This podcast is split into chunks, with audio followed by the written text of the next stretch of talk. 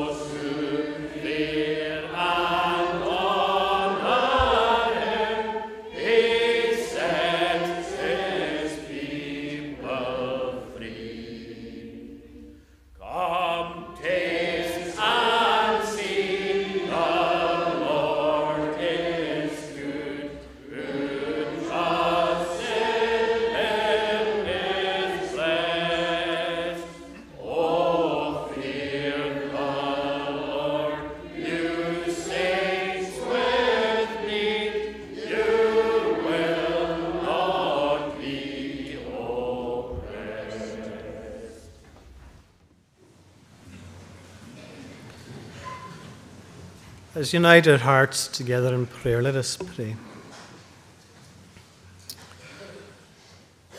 Our Father in heaven, we come. We come before you as our Lord and as our God. We come looking to you, seeking your blessing on us as a people, upon our time together, upon our worship as we offer it up to you in every way. That we would come, Lord, humbly before you, exalting your name and that we would come offering up all our praise to you, and that we would do so together, even as the psalm has described for us. And at all times, Lord, we may bless you. We thank you for that, that we do not need to be gathered as we are here, but we thank you for the special times we have to be gathered together. We thank you for, you know, as we've been hearing over these last number of weeks, the gathered church and every aspect of it and that we are indeed a people on a journey through this world. But we thank you that we can set at all times the Lord before us, that we look to our Lord Jesus Christ, the one who guides us, the one who helps us, the one who shows us every path to take, shows us every choice to make. But we acknowledge, Lord, that there are times when we are not wise in our decisions. There are times when we make the wrong choices in life. But we thank you for the wonder of your grace and your love and your mercy to us, that you are a God of uh, great grace and forgiveness. With you, there is so much forgiveness. And we thank you for that, Lord, that you are able to pardon us for all our sin, for the times we do go astray, but that you are the one who calls us back who calls us to yourself, even as we feel the burdens of sin and guilt, even as we feel the burdens of this world and the, the, the life that we live at times, Lord. We know that there are so many burdens that we carry and maybe try to carry by ourselves. But we thank you for the gospel and for the great invitation that we find in it, that you are the one who calls your people to yourself. We thank you for those precious words of our Lord Jesus as he called uh, to his people to come. Come to me, all who labor and are heavy laden, and I will give you rest. And we pray, Lord, to know that rest. We pray uh, to know our burdens lifted, and especially the burden of our guilt and sin. We thank that you are the only one who is able to take it from us. And we pray, Lord, that as we come to you and as we find our rest in you, that uh, you will give us that freedom and liberty to serve you as we should. That as a people, as a church, we would seek to, to honor you in all that we do, to seek to glorify your name and to proclaim it far and wide uh, through the preaching of your word and the ministry of your people in many different ways. We thank you that you use your people, your church, uh, to build your kingdom. And we thank you that your kingdom is being built, that your kingdom uh, comes in power day by day, that you are at all times calling people to yourself, and that even today, Lord, we pray, and even this evening we pray, that there will be rejoicing in heaven over one sinner saved. It sounds such a, an insignificant number just one sinner in the midst of the billions in this world. But yet we thank you that everyone is precious to you, every name is known to you, and that there is no one who is hidden from you. We thank you that everyone is personal to you, uh, and that you are the one who calls us each by name. So, Lord, may we have ears to hear what you are saying to us, and may you humble us before you in terms of how we live and how we move and have our being in this world. For we thank you, Lord, that every good and perfect gift comes from you. We have so much to be thankful for. Even as we look around ourselves this evening, we thank you uh, for one another. We thank you uh, for all who are here in every home and family represented. Uh, we thank you for all who tune in online as well, who join us through that means, and our own community and far and wide as well. We thank you for the way that your gospel goes into homes and families and even different parts of this world. We marvel at these things, Lord, just seeing how you are able to use these things for good and for your glory. And so we pray that as your word goes out today and as you hear our prayers together and as you, O Lord, receive our praise and thanks, that you will do us good, Lord, that you will build us up, that you will encourage us uh, in our faith, that you will draw near to us, each one of us, as we seek to draw near to you. May you bless your word to us this evening as we uh, read it and open it up together. Again, as we come to see the wonder of uh, the work that goes on in, in your name, we thank you, Lord, that you are a God who gives focus and direction in every way. And may you help us to understand, may you help us to hear. May you help us to apply your word to our lives. All that we have heard this day, that we'll be able to go into the week ahead with uh, your word even echoing in our ears and ministering to us and helping us in the different challenges that we will face uh, day after day. That we will remember the security that we have in Christ and we remember who we serve in this world and that we will do all for his glory.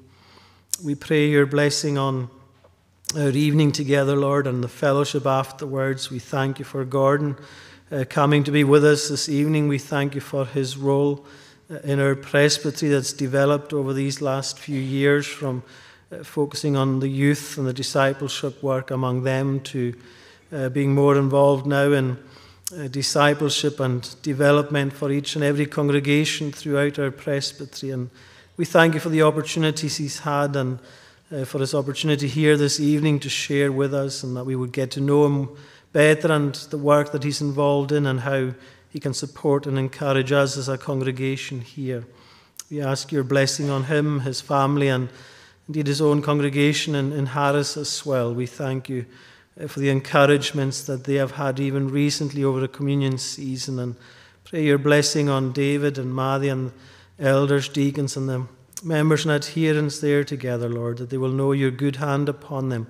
As we pray that for all our congregations throughout our presbytery here and throughout our denomination, we thank you for the proclamation of your word and how it goes out into so many different corners of our nation.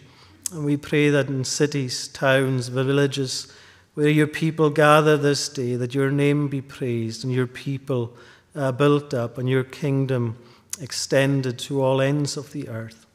We thank you for the ministry here uh, throughout our own uh, congregation through the week as we see even a busy week ahead. In the week ahead, just now, Lord, we pray for all the meetings to take place, the worship services, the times of prayer with Muriel, and meetings to be had for the young folks um, and the work that goes on among them.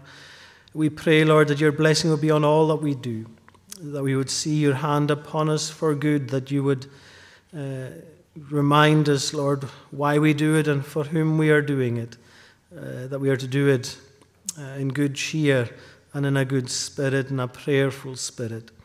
We pray, Lord, that above all your name would be praised in all things. Remember our homes and our families, Lord, as we commit again uh, all our people to you, especially uh, again, we remember those who have lost loved ones even in this past week. And we thank you that you are a God of, of all comfort, a God of all grace. And we pray that those who grieve this night would know uh, such a, a, a, large measure of that comfort as they have already experienced it, uh, that they would continue to know it uh, day by day. Remember those who are unwell in our midst as well and throughout our communities. Lord, we pray your help and your grace and your mercy towards all the different needs around us. We commit them to you as well. We ask now, Lord, that you will bless us in our time and in our worship. And all that we do, Lord, we would do it uh, uh, to the Lord and for His glory. Hear us in our prayers and pardon us for all our sin as we ask all of these things in His precious name. Amen. We'll again sing to God's praise, this time in Psalm 37. The Scottish Psalter version on page 252, Psalm 37, page 252. We'll sing from verse 1 to verse 6. Uh, the tune is Amazing Grace. Psalm 37 at verse 1 For evildoers fret thou not thyself unquietly, nor do thou envy, bear to those that work iniquity. For even like unto the grass soon be cut down shall they, and like the green and tender herb they wither shall away. Then we have this great reminder in verse 3 Set thou thy trust upon the Lord, and be thou doing good, and so thou in the land shalt dwell, and verily have food. We'll sing from verse 1 to verse 6 to God's praise.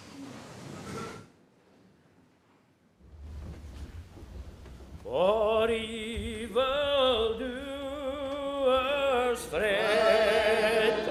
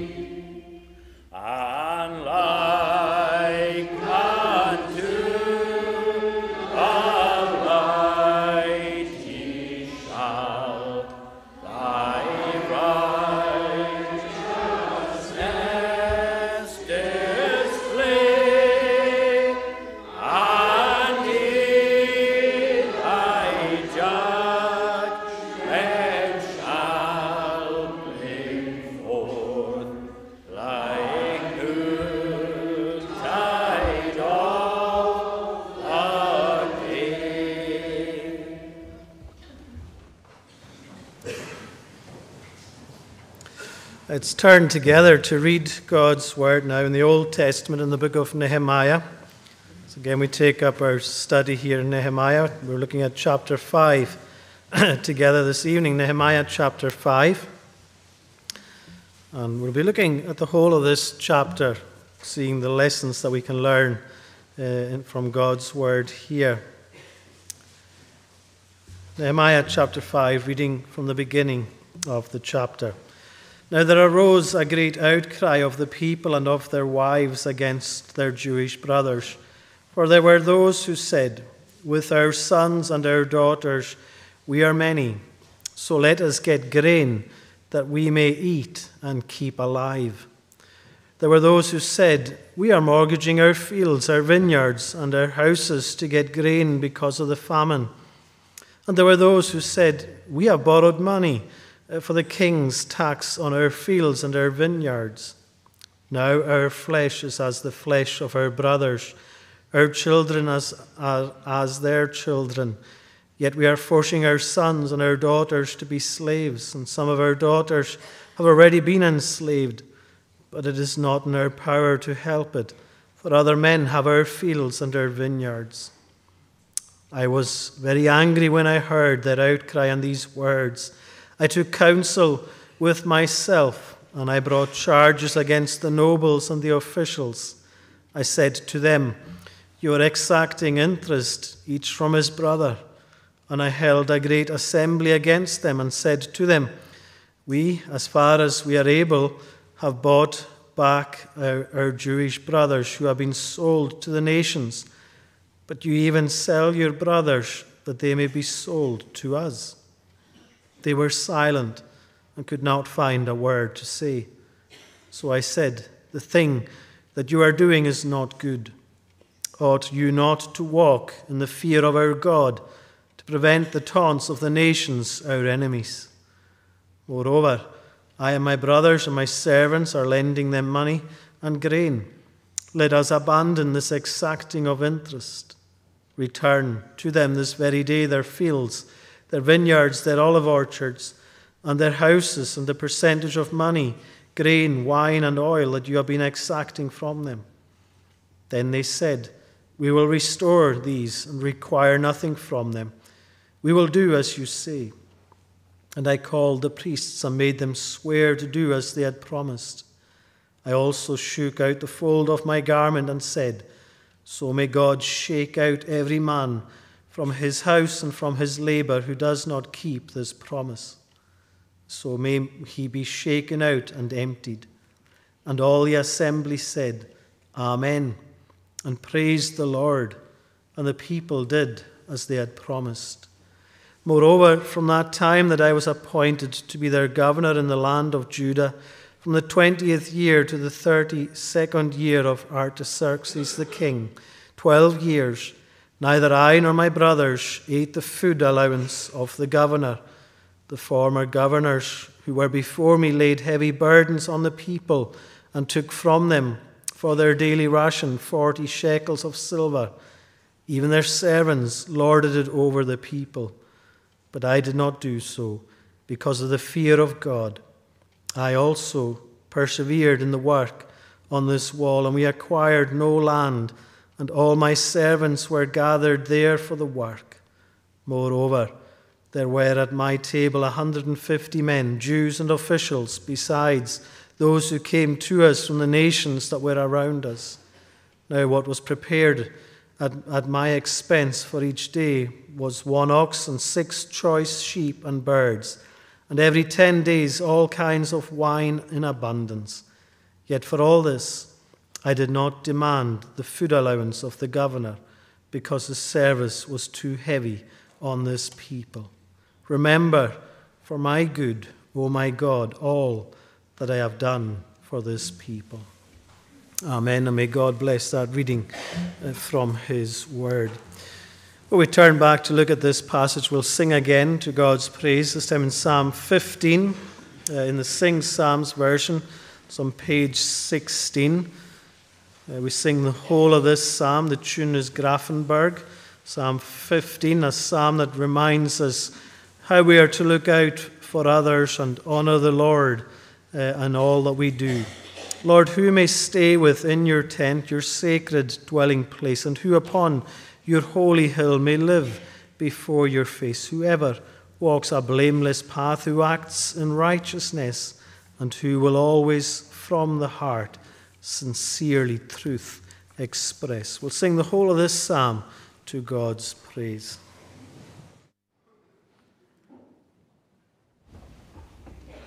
Lord, who may stay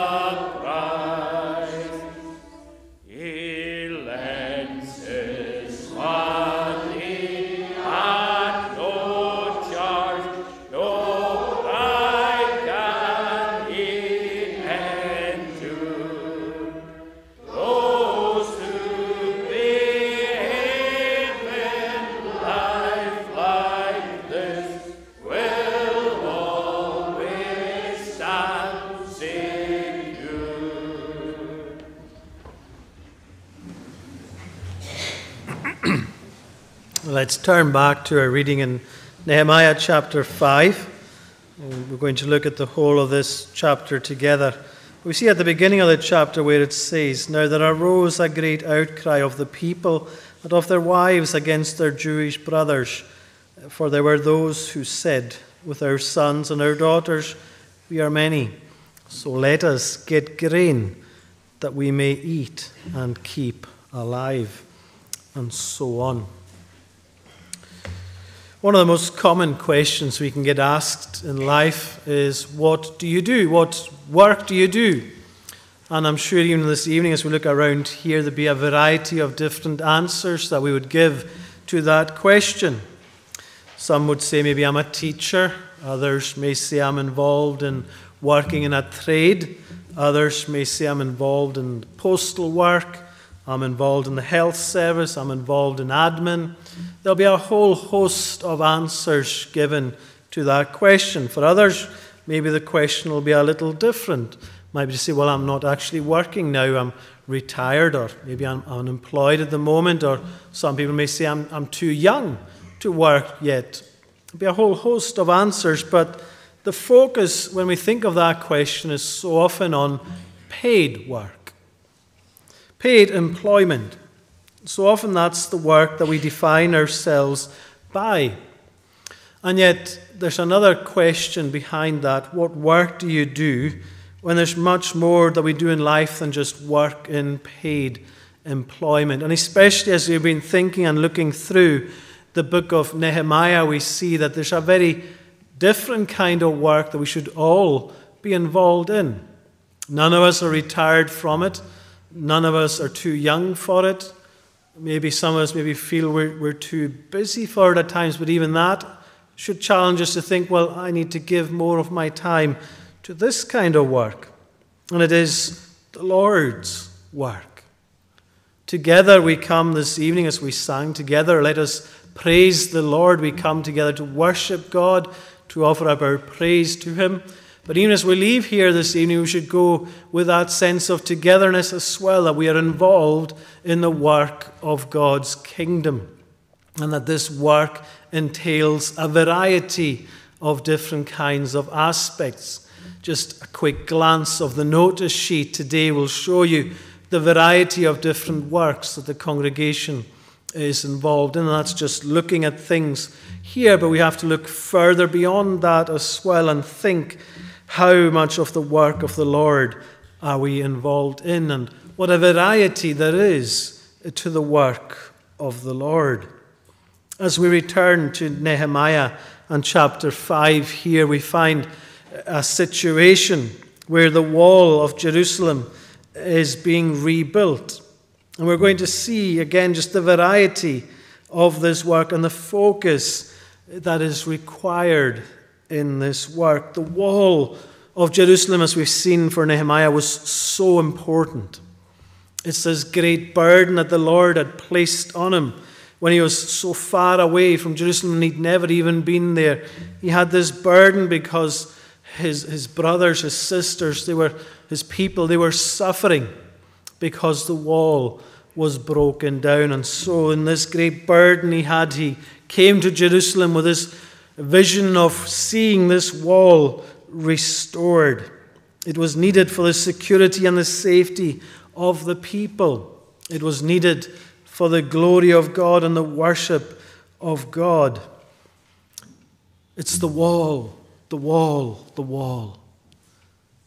But as we will see this evening, it wasn't to be the wall at all costs or to the detriment of the people in other ways. And when we think of our work uh, for the Lord here, we could ask ourselves, you know, what is the priority of the work?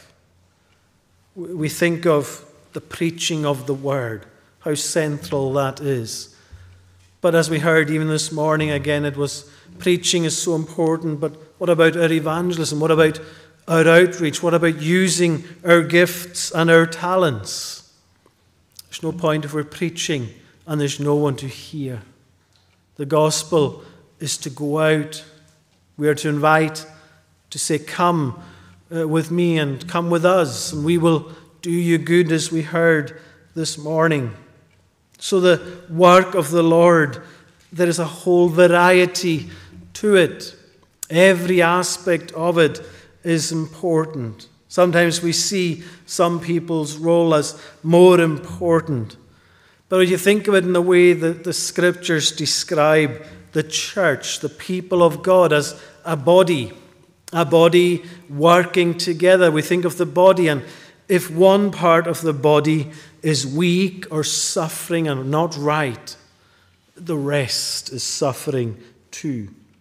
So every aspect of the work is essential. It goes together, and for the congregation to be healthy and a congregation to be honoring God and serving God and working aright for God, it needs to have this healthy body. Nehemiah had this vision for the wall. But even Nehemiah needed reminding at times that our vision has to go far and wide. It's not just one priority, but looking at everything together. The vision for ministry today is to be just like that too. Not just looking at our own individual needs and priorities, but looking beyond ourselves and seeing that the work of the Lord is in every aspect of what we do as a people and how we live our lives. Colossians chapter 3, as Paul writes to the church there in Colossae, he speaks to them in chapter 3 about how they are to be as workers. And he's saying, not, as, not to work as people pleasers, but with sincerity of heart, fearing the Lord. Whatever you do, he says, work heartily, as for the Lord and not for men, knowing that from the Lord you will receive the inheritance as your reward. You are serving the Lord Christ. And is that how we see our work here? Is that how we feel our work is? Are we doing it heartily as to the Lord, not just to please men, knowing that from the Lord you will receive your, the inheritance as your reward? You are serving the Lord Christ. All of us together are to serve the Lord Christ. And as we look at Nehemiah here, there are lessons uh, that we can learn as to how we are to serve the Lord Christ. Because you see, here as Nehemiah is focused on the wall, there are other concerns and concerns from others about injustice and suffering. And what this leads to is, is Nehemiah's vision broadening and developing. And it, we see it develop here in a way that keeps impacting his life as it goes on day after day. There have been problems and challenges already to the work, as we've seen. Uh, there have been many different problems. in chapter 4, we were looking at the opposition to the work, but we see the work resumed at the end of chapter 4. Uh, the wall was being built. But like we say, the danger was it would become all about the wall. When we hear terms like corporate greed, the mortgage crisis, government intervention, high lending fees, they all sound like things that are in our day today, and they are. We see it in the headlines all the time. But actually, when you read through chapter 5 of Nehemiah, you see it's a summary of that chapter. You have all these issues arising throughout this chapter greed, uh, money being charged that shouldn't be, uh, government intervention. You see all of these things happening in chapter 5. And there are many lessons that Nehemiah learns here, and there are many lessons for ourselves to learn too. But there's three things I want us to take from this chapter together this evening. First of all, it's all relating to what kind of people we are to be. First of all, we are to be a listening people a listening people. Secondly, we are to be a loving people. And then thirdly, we are to be a living people. So, a listening people, a loving people, and a living people. Nehemiah, in order to be a good leader, and anyone who wants to be a good leader, one of the key qualities is to be able to listen. And that's what we see, first of all, here to be a listening people. It's good to be focused in whatever we are doing. It's good to have a vision and a, a, clear focus of what we are trying to achieve in life and in the work we're involved in, whether it's secular whether it's church work, whatever we are doing. It's good to have a, a focus, but there's also a danger in that as well. And we see at the end of chapter 4, there was a real focus on the work. Between verse 21 and the end of the chapter, there, we labored at the work. Half of them held the spears from the break of dawn until the stars came out. I also said to the people at that time, Let every man and his servant pass the night within Jerusalem, that they may be a guard for us by night and may labor by day. So neither I, nor my brothers, nor my servants, nor the men of the guard who followed me, none of us took off our clothes. Each kept his weapon at his right hand. There was this just the work on the wall was all that mattered. There was everything revolved around this. There was a focus, and you think to yourself, this is a great focus.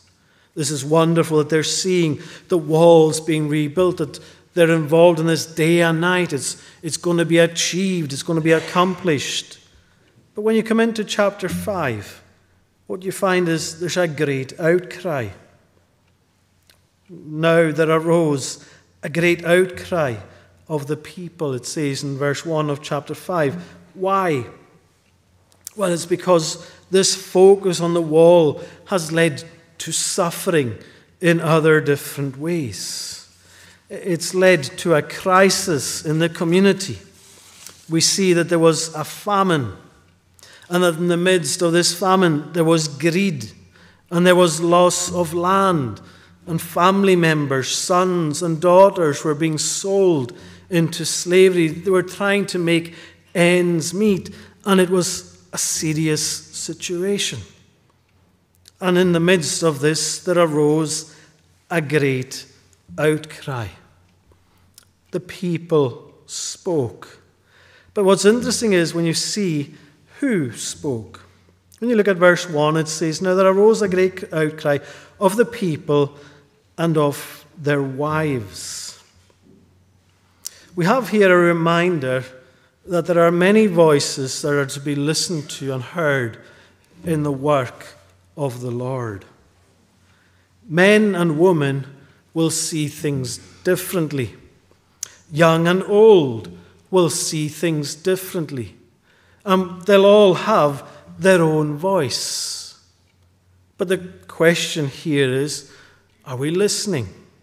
Are we listening to these voices?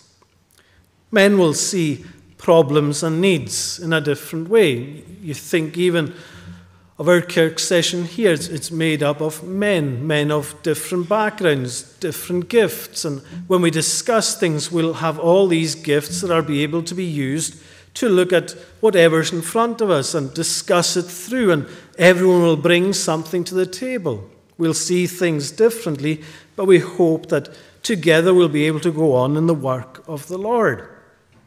And that's what you find here. As, as the wall was being built, it was mainly the men who were involved in it, and they were working on the wall, defending or building or using their gift, different gifts in it. But in the background, there was something else happened. There was another problem. There arose this need, this poverty among the people. And this is where other voices come in and need to be listened to. Uh, the outcry of the people and of their wives. There was more than just the voices of the men being heard here. And that's, again, a reminder to us that men and women will see things differently. The issues that we see as men, women maybe don't even see them as issues. But they'll raise other issues that need to be addressed practical, physical, spiritual needs. When you read here, there are people who are going hungry there are people who are losing their homes and their fields. There are people who are losing their families. And unbeknown to Nehemiah and those working on the wall, this is going on. And it's only when this outcry comes and Nehemiah hears that we see in verse 6 that he was very angry. And so it's important for us to think here what does this say to ourselves today? Nehemiah hears and he listens, and that leads to change. Well, it's saying to ourselves today that there are important lessons for us. That if we think of ourselves as a congregation, we have to listen to each other, to listen to every voice that speaks up, that has concerns when it comes to the work of the Lord, that every voice is to be listened to. And so there are two things really we could highlight here as particular lessons. We need to give people a voice, a place to bring their concerns. Even as it was here, a great outcry arose from the people and their wives, so it is that we have to give opportunity to speak. But if people are speaking, the second thing is we need to listen. We need to hear what these concerns are and if anything needs to be done and especially when the concerns are based on the Word of God. And that's what these concerns are all based on, that are brought before Nehemiah and the people here. They're all concerns based on God's Word being disobeyed. and not adhered to. And so, if Scripture is saying, as, as Nehemiah says later on in verse 9, what you are doing is not good, we have to listen. And so, a healthy church is one that works together as a body, all united. And that is seen that everyone has a part to play. We heard this morning again about Hobab and the gift that Moses wanted him to use. Everyone has a gift to use. But are we allowing people to use their gifts? Are we giving opportunities for gifts to be used? Here's a challenge from a pastor called Stuart Briscoe. He said this As a pastor, a husband, and a father, I have a dread of burying someone else's talents, particularly, he says, those bestowed on women. Accordingly, I've tried to scrutinize my views, the place of tradition, the thrust of theology, and the force of my prejudice. Repeatedly, I have come back to this fact. If the Lord has given gifts, I had better be careful about denying freedom from, for their exercise. More than that, I need to ensure the women in my life have every encouragement from me to be what He called and gifted them to be. A talent is a terrible thing to waste. And He speaks about having to stand before the Lord and give account not just for what He has done Himself, but what He has allowed or not allowed others to do. Something like this being said can lead to a sense of fear in our hearts, but we shouldn't be afraid. As a congregation, as a denomination, we are complementarian. What does that mean, and how do we apply that in our lives as a church? Do we know what it means? Complementarian, to be that, is not paying compliments to others. It's not saying to the woman in the congregation, Thank you for a great spread of food and the tea. Complementarianism is about serving together, using our different gifts, hearing one another, working for God in that way. Are we doing that? A feeling of not being listened to is a great frustration.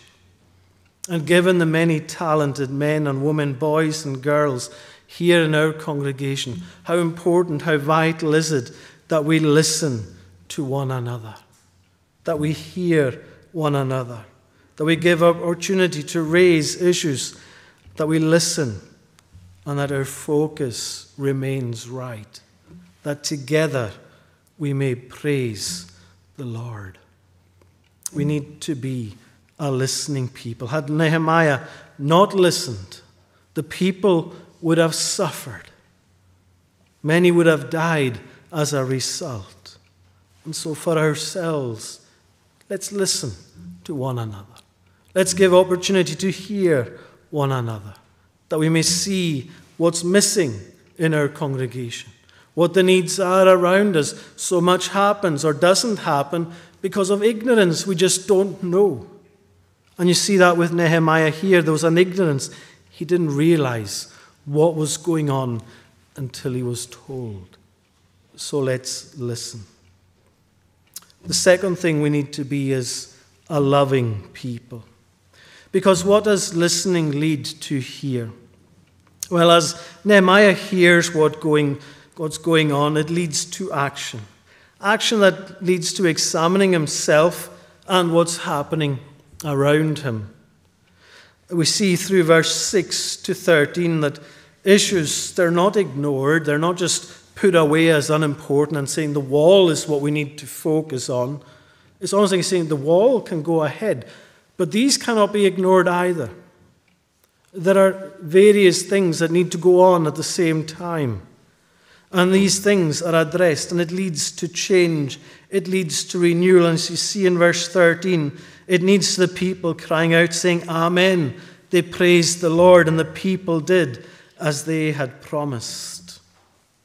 It's vital when we are hearing God, God's word, not just in the sense of coming to listen to the sermon and just going away from it and giving it no more thought, but that we come and ask, What does the word say to me? What do I have to examine in my own heart? Am I living and working for the Lord and his people as I should? You know, as Nehemiah listens, he brings it first of all to himself here and he reflects on what he hears, and then he brings it to the leaders. And then we see uh, three steps in verse 6 and 7 as to how Nehemiah responded in this situation. First of all, he says, I was angry. And it's, again, a, a right anger, if you like, because people are suffering. It's not right. And he was angry. But then we see, it says, he took counsel with myself, it says. I took counsel with myself. In your anger is not the right time to respond. There needs to be a time of reflection. And that's what we see with Nehemiah. Here's good advice. In order to love and serve the people right, we have to be in the right mind. I took counsel with myself, and then he says, and I brought charges against the nobles and the officials. I said, You are exacting interest each from his brother. And in verse 9, he says, What you are doing is not good. The love for the people was not there. They had lost their focus. They were starting to look out for themselves, to charge interest, to gain fields, to gain homes, to gain slaves for themselves. They were just not doing as God had commanded. They weren't loving the Lord. They weren't loving their neighbor as they should, and chaos and strife had come their way. They had lost sight of what they were about. Take, for example, what Malachi says in chapter 6, verse 8. What are we to do for the Lord? Malachi says, He has told you, O man, what is good.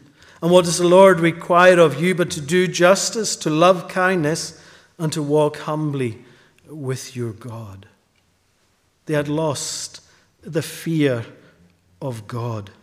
And fear isn't just a sense of dread before God, it's a sense of worship and awe before God. That we are accountable to Him, that we are responsible to Him, that it is His work that we are doing. The fear of the Lord was gone. And when that goes, it results in chaos. So it's so important that we always keep our eyes on loving God and loving our neighbour as ourselves. The challenge is there in verse 9. What you are doing is not right. We, think of this on the bigger scale. When we look around our, our nation and the world, how often in the last year have we heard the cost of living crisis on one hand, and yet you hear on the other hand, in the same news program or the same page of the newspaper record profits for companies. It doesn't seem to add up, it doesn't make sense. It's because people have lost a sense of the fear of the Lord. It's all about ourselves, our own gain. There's a story of the first Governor General of Australia. He was a Scotsman who had come to Australia and was called Lord Hopetoun. He became governor in Australia on 1st of January 1901. And one of the most cherished possessions that he had was a 300 year old ledger. That's an account book. And it was one that had been passed down to him from his ancestors. Uh, one of his ancestors had owned a business in Edinburgh and had used this account book when they had begun this business. And what caught Lord Hopetoun's attention was an inscription at the very first page. It said, O Lord, keep me and this book honest. Keep me and this book honest. And for ourselves, as we live our lives, how easy it is to get caught up in things where we become dishonest, where we think of ourselves first and foremost. When we look at the situation here, the people working on the walls were spending most, if not all, of their time in Jerusalem. The wall was taking priority, but others were suffering as well. The work on the walls was the priority, but they lost focus. What you are doing, then, he says, is not good. So Nehemiah challenges, and the challenge is what brings them back in order to love one another in order to serve one another with this right attitude, putting others before ourselves. And it's amazing what that does, putting others before ourselves. There's a story told uh, from the Second World War. It's a book called Miracle on the River Kwai. Many of you have maybe seen the film The Bridge across the Kwai, the River Kwai. It's a story about Scottish soldiers who were forced uh, in labour camps to serve their Japanese captors, building a railroad through the jungles of Thailand. And during these days, their behaviour had disintegrated into just chaos and anger towards each other, not just their captor, captors. There's a story told in the book of an incident that changed everything. They were marching back to camp, the soldiers, Scottish soldiers, their captors beside them, tired and hungry after a long day's work. And they came to checkpoints at different points on their return to camp. And at each checkpoint, they would count the shovels, the shovels, the, the tools that they'd had to use that day. And this time they came to a checkpoint, there was a shovel missing. And the captors had no mercy for this. They wanted to know who had stolen uh, the shovel, what they had done with it. And they were shouting and bawling at the soldiers. Someone had to own up to this. No one was coming forward, and so one of the captors threatened with his gun to shoot them all. But one man stepped forward. He took responsibility for it. And that man was quickly put to death by the captors. The soldiers picked up this man's body to take him back to the camp to bury him. And as they made their way back, they came to another checkpoint, and the shovels were counted again. And they realized all the shovels were there. There had been a miscount at the first checkpoint. But yet this man had stepped forward, had taken the ultimate cost, he gave his life so that others would live. And this changed the whole atmosphere in the camp, where people, soldiers, started to treat each other like brothers and look out for one another. It's amazing what an act of love can do. But the most amazing act of love we see is the love of Christ for his people who laid down his life at the cross. In his innocence, he bore our sins. Does that make us love others more? To live for one another, to praise the Lord, to realize and ask ourselves, where have we gone wrong? Is what we are doing good or not? And to seek renewal, to seek to honor God, to seek as an assembly of God's people to say Amen and praise the Lord and do as the word of God has promised, as we read there uh, in verse 13. The word of God challenges us in our love for one another, in our love of God. Do we love as we should? Third and final thing, just briefly, is we are to be a living people. What you notice about verse 14 to the end of the chapter is one of the only points in Nehemiah's writing here that we actually see further down the line. Twelve years he speaks of here. What an impact this event has had on his life. For 12 years afterwards, as he served as governor, he sought to do all for the glory of God. Not just for a moment, not just for this time, but throughout his life. He sought to be an example to the people. Mark Twain, the American author, he once said, Few things are harder to put up with than the annoyance of a good example. You maybe know what that's like. You see someone who's had a real powerful influence on you. This is a good example.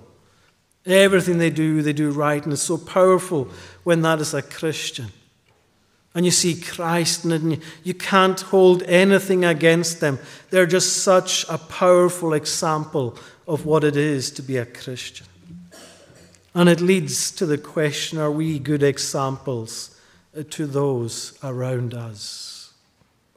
Do we come and hear God's word, but do we live it as we go out? In verse 14 to verse 19, we find Nehemiah highlighting this for us. It was life changing. This moment of seeing the need of the people, the burden on the people, it's not just about the wall he sees. It's not just about this, although important as it is. It's about loving those around us. The wall would be complete. But you see, years after the wall is built, he's still living for the people as a good example for the people, not wanting to burden the people in anything that he would do. What a powerful example that is to us. Not just to be uh, hearers of the word, but doers also. Nehemiah didn't preach one thing to the people and behave differently. He was governor and he could have taken so much for himself, but he paid a price himself. He absorbed so much himself, even though he was entitled to so much. It wasn't right that he would gain when there's people suffering. In verse 18, it says, I did not demand the food allowance of the governor because the service was too heavy on this people. It wasn't right that he would take. And what made this difference in his life? Well, you see it in verse 15. The former governors who were before me laid heavy burdens on the people and took from them for their daily ration 40 shekels of silver. Even their servants lorded it over the people. But I did not do so because of the fear of the Lord. The Lord was important to him, first and foremost. There was a sacrificial serving of the Lord here, and we may feel entitled to many things in our life as well. But are we willing to give and to give up for the Lord? So, whatever we do, we work heartily as for the Lord and not for men, knowing that from the Lord you will receive the inheritance as your reward. You are serving the Lord Christ. I'll leave you with a story of David Livingstone, missionary who went to Africa he said, People talk of the sacrifice I have made in spending so much of my life in Africa. Can that be called a sacrifice which is simply acknowledging a great debt we owe to our God, which we can never repay? Is that a sacrifice which brings its own reward in healthful activity and consciousness of doing good, peace of mind, and a bright hope of a glorious destiny?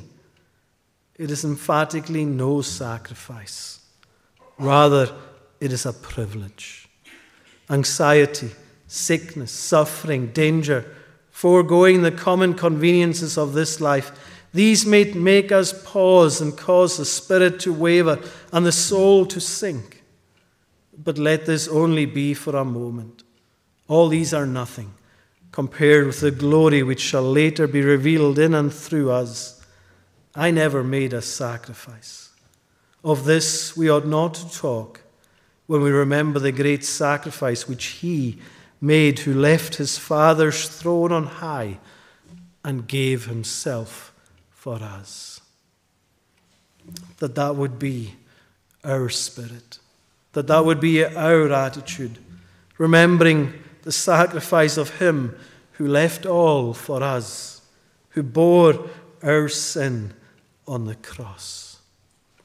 Nehemiah and the people here give us a reminder and example to see the work of the Lord as broad and all encompassing. Looking far and wide, our vision being not just a building of a wall, but a loving of the people all around us. And a work that needs to have an attitude that listens, that loves, and that lives well.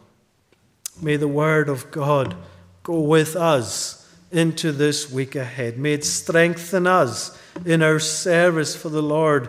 May we go on growing and going in the Lord's strength and knowing His blessing on us through Christ. Let us pray. O Lord, our gracious God, we ask your blessing on your word to us. May it minister to our hearts. May it help us to hear what you are saying to us. May it help us to honor you and serve you in all things with that sacrificial attitude of doing all as to the Lord. We pray, Lord, that you will go before us, that you will continue with us, that you will bless us in our fellowship with each other as we go next door as well, and bless all the food that's been prepared for us in our time. May again your glory be with us uh, now and in all that we do as we ask all things in Jesus' name. Amen. We're going to conclude by singing to God's praise in Psalm 106. Psalm 106 uh, in the Scottish Psalter, page 382 sing from verse 44 down to the end of the psalm.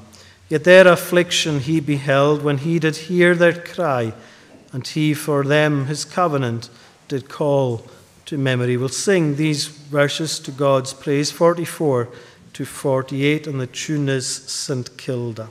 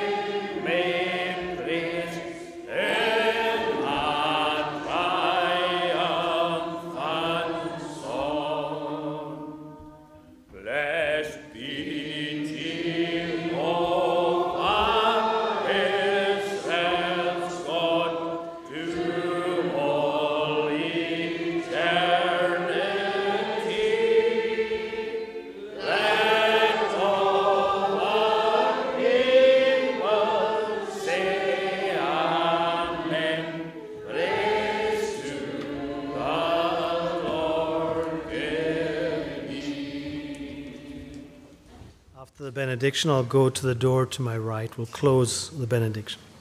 Now may grace, mercy, and peace from God, Father, Son, and Holy Spirit rest upon and abide with us all now and forevermore.